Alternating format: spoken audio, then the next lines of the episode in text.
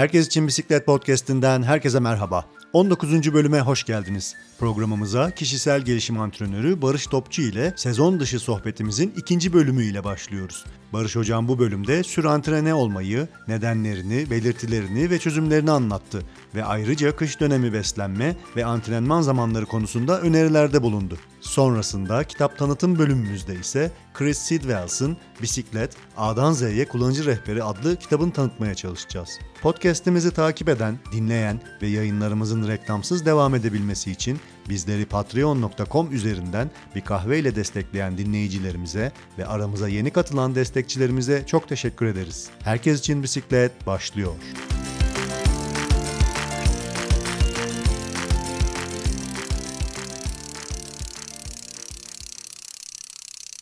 Herkes için bisiklet antrenman.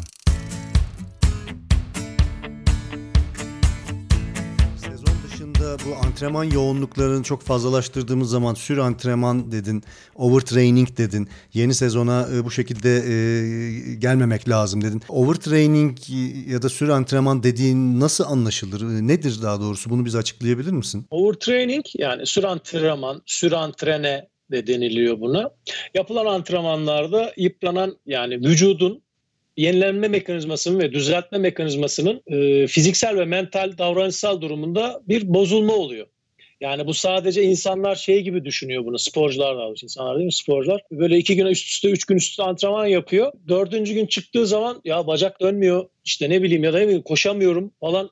Sürantrene mi oluyorum diyor. Aslında bu o değil. Yani o kadar e, kısa zamanda süren trene olunmuyor. Bu aşırı yüklenmelerden ve biraz önce söylediğim mental yani kafa olarak da artık e, düşünsene senin nihayetinde ya yaratılışımızda bu yok aslında bizim. Yani dayatılmış olarak bir spor yok.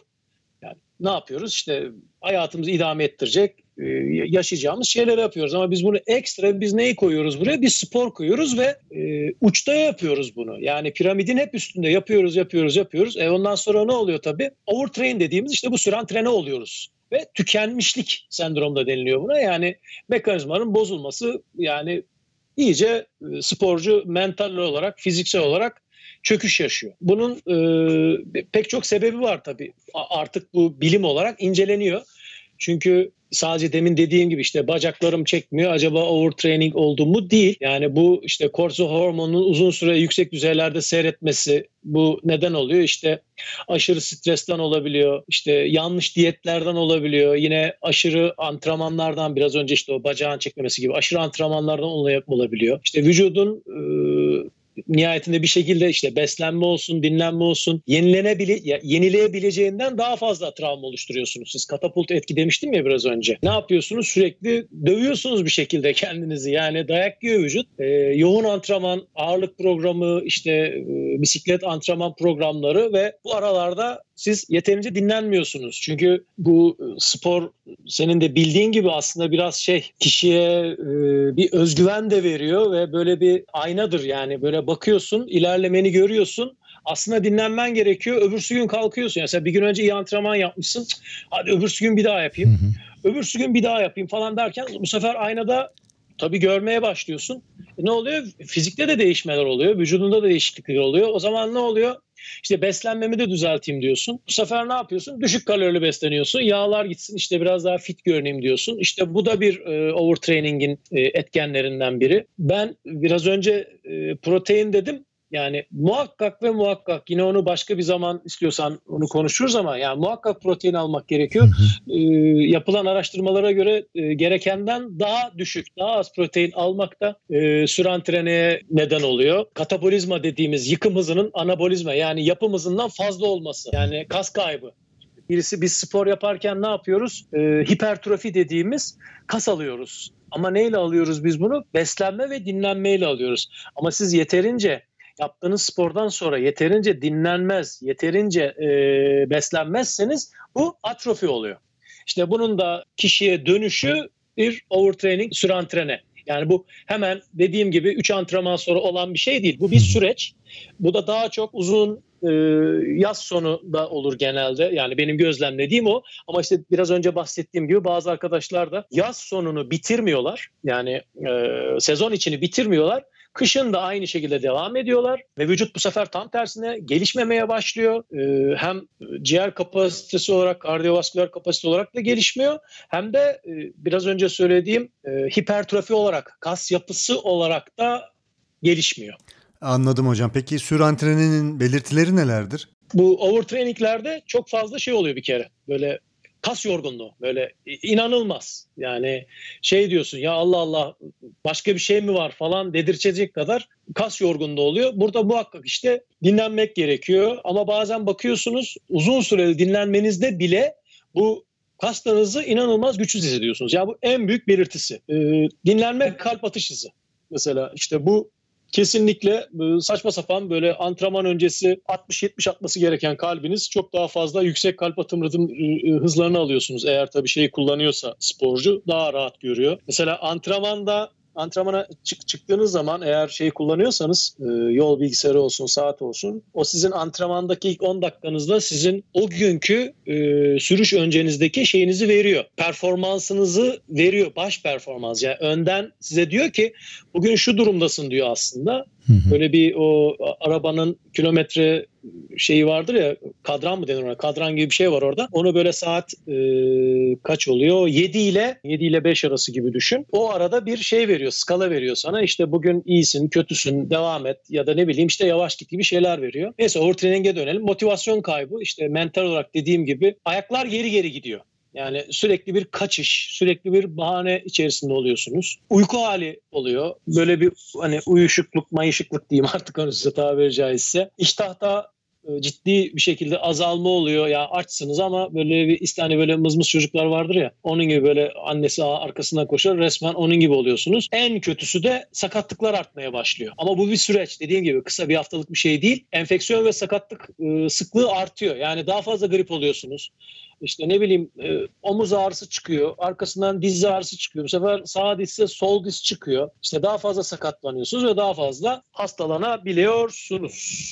Peki e, sür, sür antrenör olmuş, overtrain olmuş bir e, sporcu e, bu durumdan nasıl kurtulur? Ne kadar dinlenmesi lazım ya da ne yapması lazım bundan kurtulabilmesi için? Aslında e, anlatırken cevapları da bir yandan da vermiş olduk. Bir kere her şeyden önce işte hedefle beraber antrenman programını düzenlemesi gerekiyor. Hedef koyacak. E, bitmiş, şeyin bitmiş, hedefin bitmiş. Yarışmalara girmişsin ya da ne bileyim yıllık işte 10 bin kilometre yapmayı hedeflemişsin. Bitmiş işte şu kadar kilometre tırmanacağım demişsin. Bitmiş. Yavaş yavaş işte e, ayağı gazdan çekmek gerekiyor. Dinlenmek gerekiyor her şeyden önce. Antrenman yaptığınız gün sayısını azaltmanız azalttığınız gün sayısı içerisindeki saati de azaltmanız gerekiyor.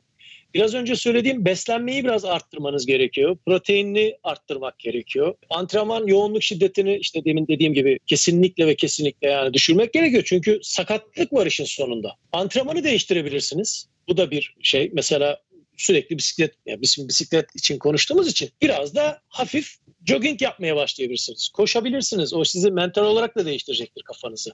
Yani bu aslında biraz kas grubu da değişiyor. Şimdi şey diye düşünüyor insanlar. E bacak çalışıyor yine ama değil. Siz koşarken aslında hamstringinizde koşuyorsunuz. İnsanlar quadriceps'te koşuyor zannederler ama e, bisikletçi eğer e, kilitli pedal kullanmıyorsa sadece quadriceps kullanır, çekiş yapmıyordur. Dolayısıyla kas gruplarını değiştirmeniz gerekir. Uyku yani işte dinlenmenin içerisinde uyku var. Muhakkak uyku düzenini yani artık arttırmak mı diyeyim onu, düzenlemek mi diyeyim muhakkak uyku çünkü e, hormonlar biliyorsunuz erkeklerde testosteron, kadınlarda östrojen yani gece sabaha karşı daha fazla salgılanıyor ve işte bu büyüme hormonu, GH hormonu olsun, işte growth hormon bunların hepsi e, uykuda oluyor ve yenilenme de uykuda oluyor. Yani antrenmanda yapılan her zaman söylediğim bir şey vardır. Yaptığınız antrenman o antrenmanda kalır. Sizin yenilenmeniz, sizin yapılanmanız dinlenme ve beslenme süresinde olur. Yani sen antrenmanı yaptın, oh tamam böyle kalamazsın. Muhakkak iyi beslenmeli ve iyi dinlenmelisiniz. Tabii burada yan e, şeyler var. İşte masaj, ne bileyim işte soğuk duş, tatil olabilir, e, işte düşük karbonhidrat, e, lifli besinler, e, protein artışı demiştik, işte vitaminler olabilir. Bunlar yani e, yani ilk söyleyebileceğim şeyler bunlar ama tabii bu ileri bir düzeydeyse, overtraininginiz ileri bir düzeydeyse tıbbi yardım da almak gerekiyor. Çünkü biraz önce söyledim ya aslında yani mentor olarak falan hani şöyle bir örnek vereyim size. Usain Bolt biliyorsunuz 100 metreci işte adam dünya şampiyonu bir anda diyor ki ben bıraktım diyor. Herkes diyor ki ya adam niye bıraktı? Bir, bir numaraydı en tepedeydi bırakılır mı ya? Evet bırakılır. Çünkü orada durmak sorun. Orada duramıyorsunuz.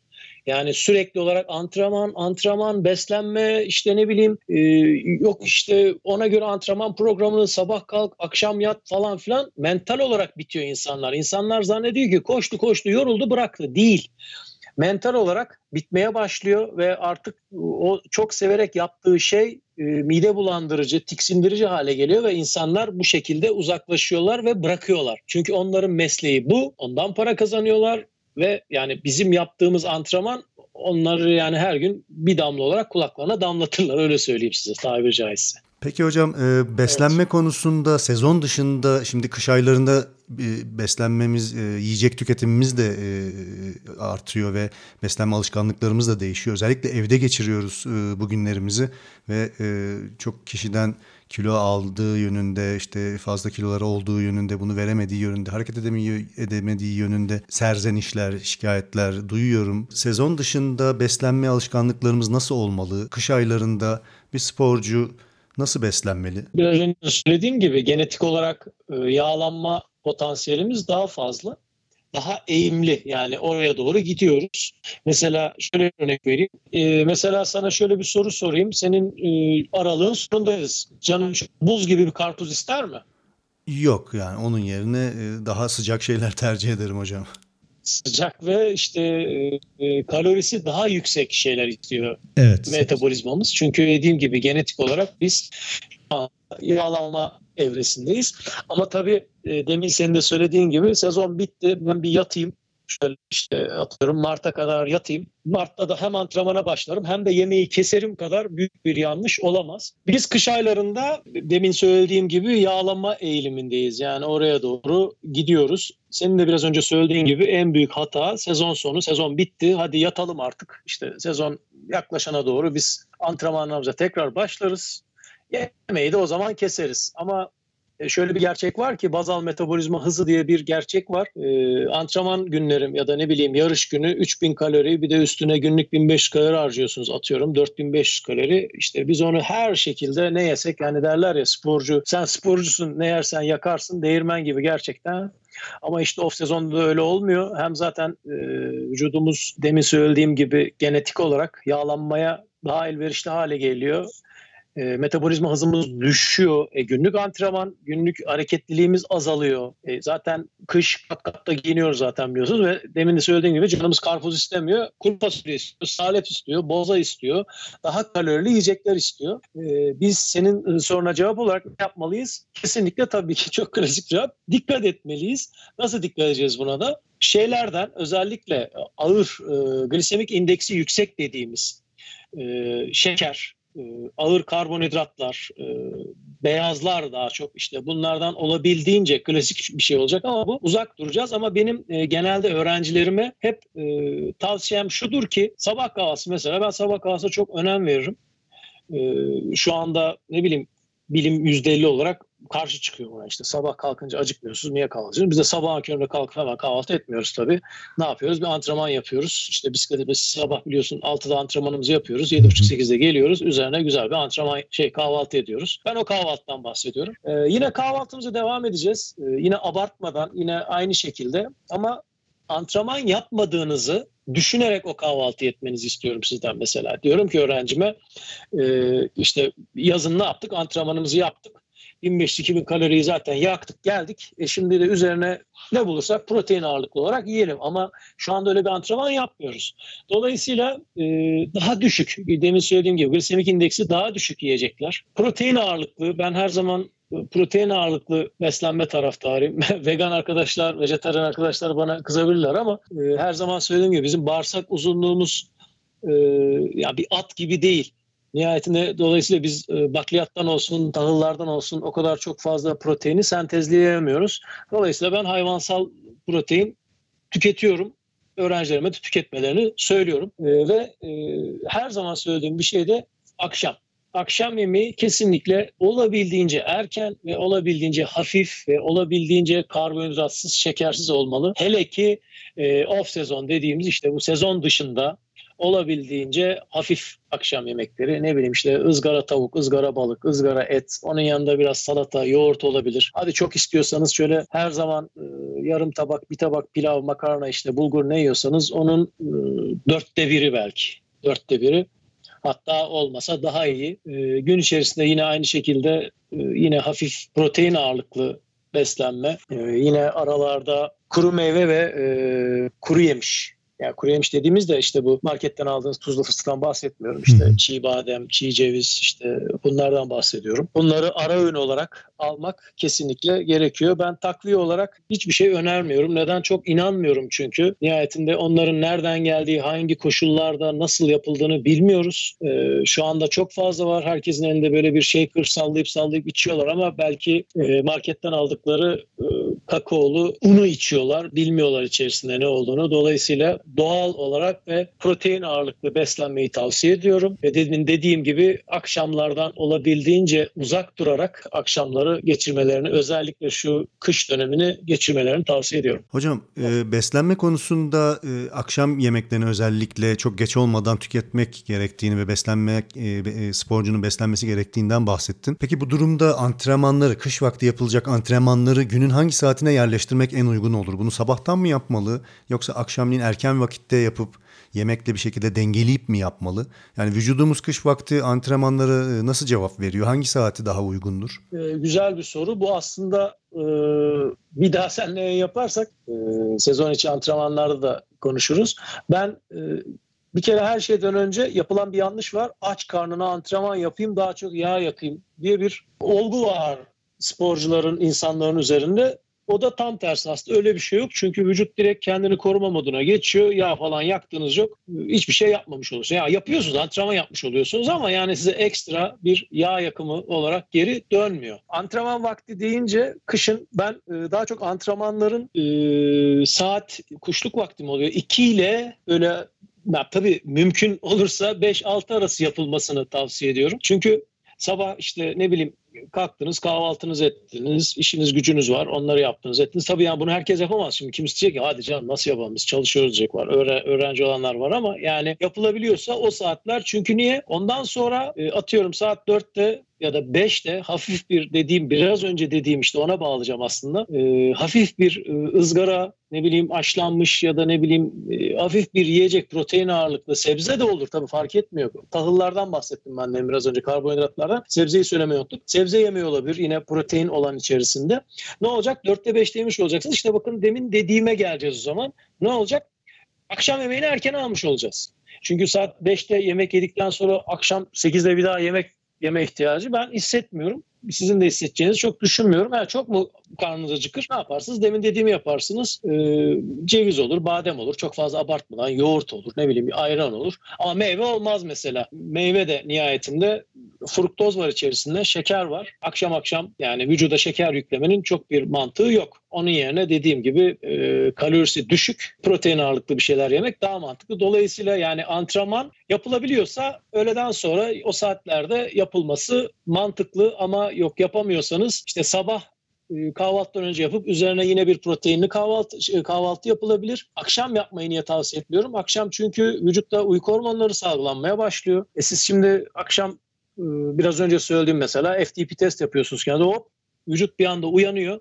E ne oluyor bu sefer bütün metabolizma ters dönüyor. Bu jet lag gibi oluyor. Yani Amerika'dan gelenler böyle birkaç gün kafalarını kaldıramıyorlar. Tabii abartılı bir örnek oldu ama tekrar siz gereksiz bir şekilde vücudu uyandırmış oluyorsunuz. Onun yerine dediğim gibi sabah erken yapılan antrenmanları ben kendi adıma ben seviyorum. Sabah 6'da yapıyorum antrenmanı. Şu anda ama bisiklet antrenmanlarında ders aralarında kendim 2'de 3'te yapmaya çalışıyorum ki zaten duş aldınız ettiniz. Bir de bu içeride yapılan antrenmanlarda çok fazla terliyor insan kışın. Çünkü herhangi bir esinti açık havada da değilsiniz. Stabil bir şekilde olduğunuz yerde trainer'la yapıyorum ben antrenmanı. Ee, çok fazla terliyorsunuz. Bunun üzerine duş aldık ettik. E 4'te 5'te zaten ben atıyorum böyle bir yarım tavuk yedim mesela. E ne oluyor? Ondan sonra zaten canım bir şey istemiyor ve ta öbürsü gün sabaha kadar bir şey de yememiş oluyorum. Bilmem anlatabildim mi? Barış Hocam sezon dışı antrenmanlar konusunda e, bizlere çok değerli bilgiler aktardın. Katkıların için çok teşekkür ederiz. E, ekleyeceklerin var mı? Ekleyecek değil de tekrar edeceğim bir şey var. Ben her zaman e, aynı şeyi söylüyorum. Her şeyden önce bir hedef belirleyin. Muhakkak. Hedefsiz antrenman yapmayın. Daha doğrusu hedefsiz hiçbir şey yapmayın ve çalışın. Ama bilimsel çalışın. Çünkü spor yine her zaman söylediğim bir şey matematiktir. Yazın. E, yazmadan antrenman yapmayın. Not alın. İşte hedeflerinizi not alın. Yani bir şekilde deftere yazın. İşte ben artık şey kullanılıyor biliyorsun. Bilgisayarlar bu işte. Ne ne deniyordu ona? Sporla ilgili e, spor bilgisayarları dediğimiz işte e, bisikletin önüne taktığımız onların hepsi zaten otomatik olarak kendisi bir veri tutuyor ve onları kontrol edin. Mümkünse işte inceleyin onlara, bakın. Teknolojiden muhakkak yararlanın ve dediğim gibi kesinlikle hedef belirleyin. Sağlıkla kalın, sakatlanmayın. Benden bu kadar ekip. Hocam çok teşekkür ediyoruz bize zaman ayırdığın için. Ee, gelecek programlarda seninle tekrar görüşmek ümidiyle diyorum. Şimdilik hoşça kal. Teşekkür ediyorum. Herkese sağlıklı, mutlu, bol sporlu günler dilerim.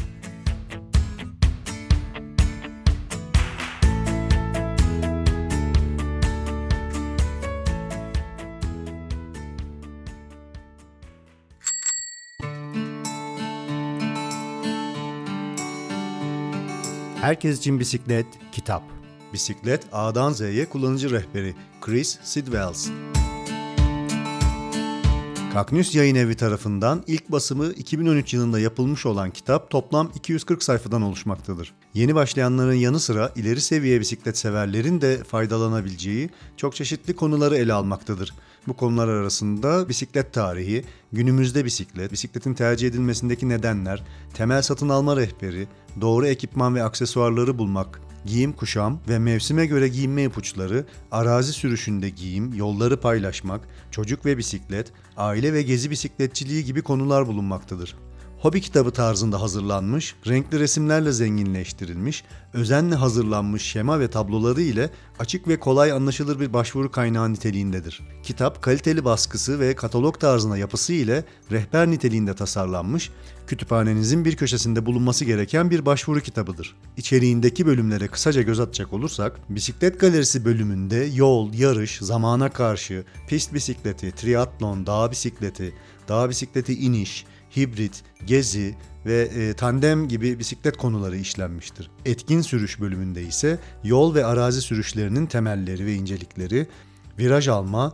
tırmanma ve inme gibi teknik konular, frenleme, tavşan zıplaması gibi konular ele alınmıştır. Sağlık ve form bölümünde ise ısınma, soğuma, egzersiz yapma, temel orta ve ileri düzey egzersiz programları ve forma ulaşmak konularına yer verilmiştir. Bisiklette rekabet bölümünde ise yol yarış becerileri, triatlon becerileri, pistte ve arazide rekabet, dayanıklılık, ekstrem sürüşler gibi konular işlenmiştir. Ve son olarak bisiklet bakımı bölümünde ise bisikletin temizliği, rutin kontrolleri, zincir değişimi, lastik tamiri, göbek sökmek, fren vites ayarları, süspansiyon ayarları, gidon pedal bakımı gibi pek çok bisiklet severin öğrenmesi gereken konular detaylı olarak anlatılmıştır. Her seviyeden bisiklet severin ilgisini çekebilecek konuların işlenmiş olduğu kitapta her bir konu kaliteli renkli fotoğraflar ile desteklenmiş ve detaylı anlatımları yapılmıştır. Kitap tam anlamıyla bir başvuru kaynağıdır. Kitabın sonunda yer alan terimler sözlüğü ise ihtiyacınız olan konuya daha hızlı ulaşmanız için tasarlanmıştır. Her bisiklet severin kütüphanesinde mutlaka bulunması gereken A'dan Z'ye kullanıcı rehberini kaknus.com.tr web sitesi üzerinden temin edebilirsiniz. Herkes için Bisiklet Podcast olarak bir dinleyicimize bu değerli kitabı hediye etmek istiyoruz. Kitabı kazanmak için vereceğimiz parolayı web sayfamızda bulunan hediye kitap linki altına ilk giren dinleyicimize kitabı göndereceğiz. Parolayı lütfen not alın. Parolamız Kadans. Şimdi hemen herkes için bisikletpodcast.com web sayfamızı ziyaret edin ve hediye kitap linkine tıklayarak adınızı, soyadınızı, açık adresinizi ve parolayı yazın. Unutmayın parolayı doğru olarak giren ilk dinleyicimize kitabı göndereceğiz. Herkese iyi okumalar. Hoşçakalın.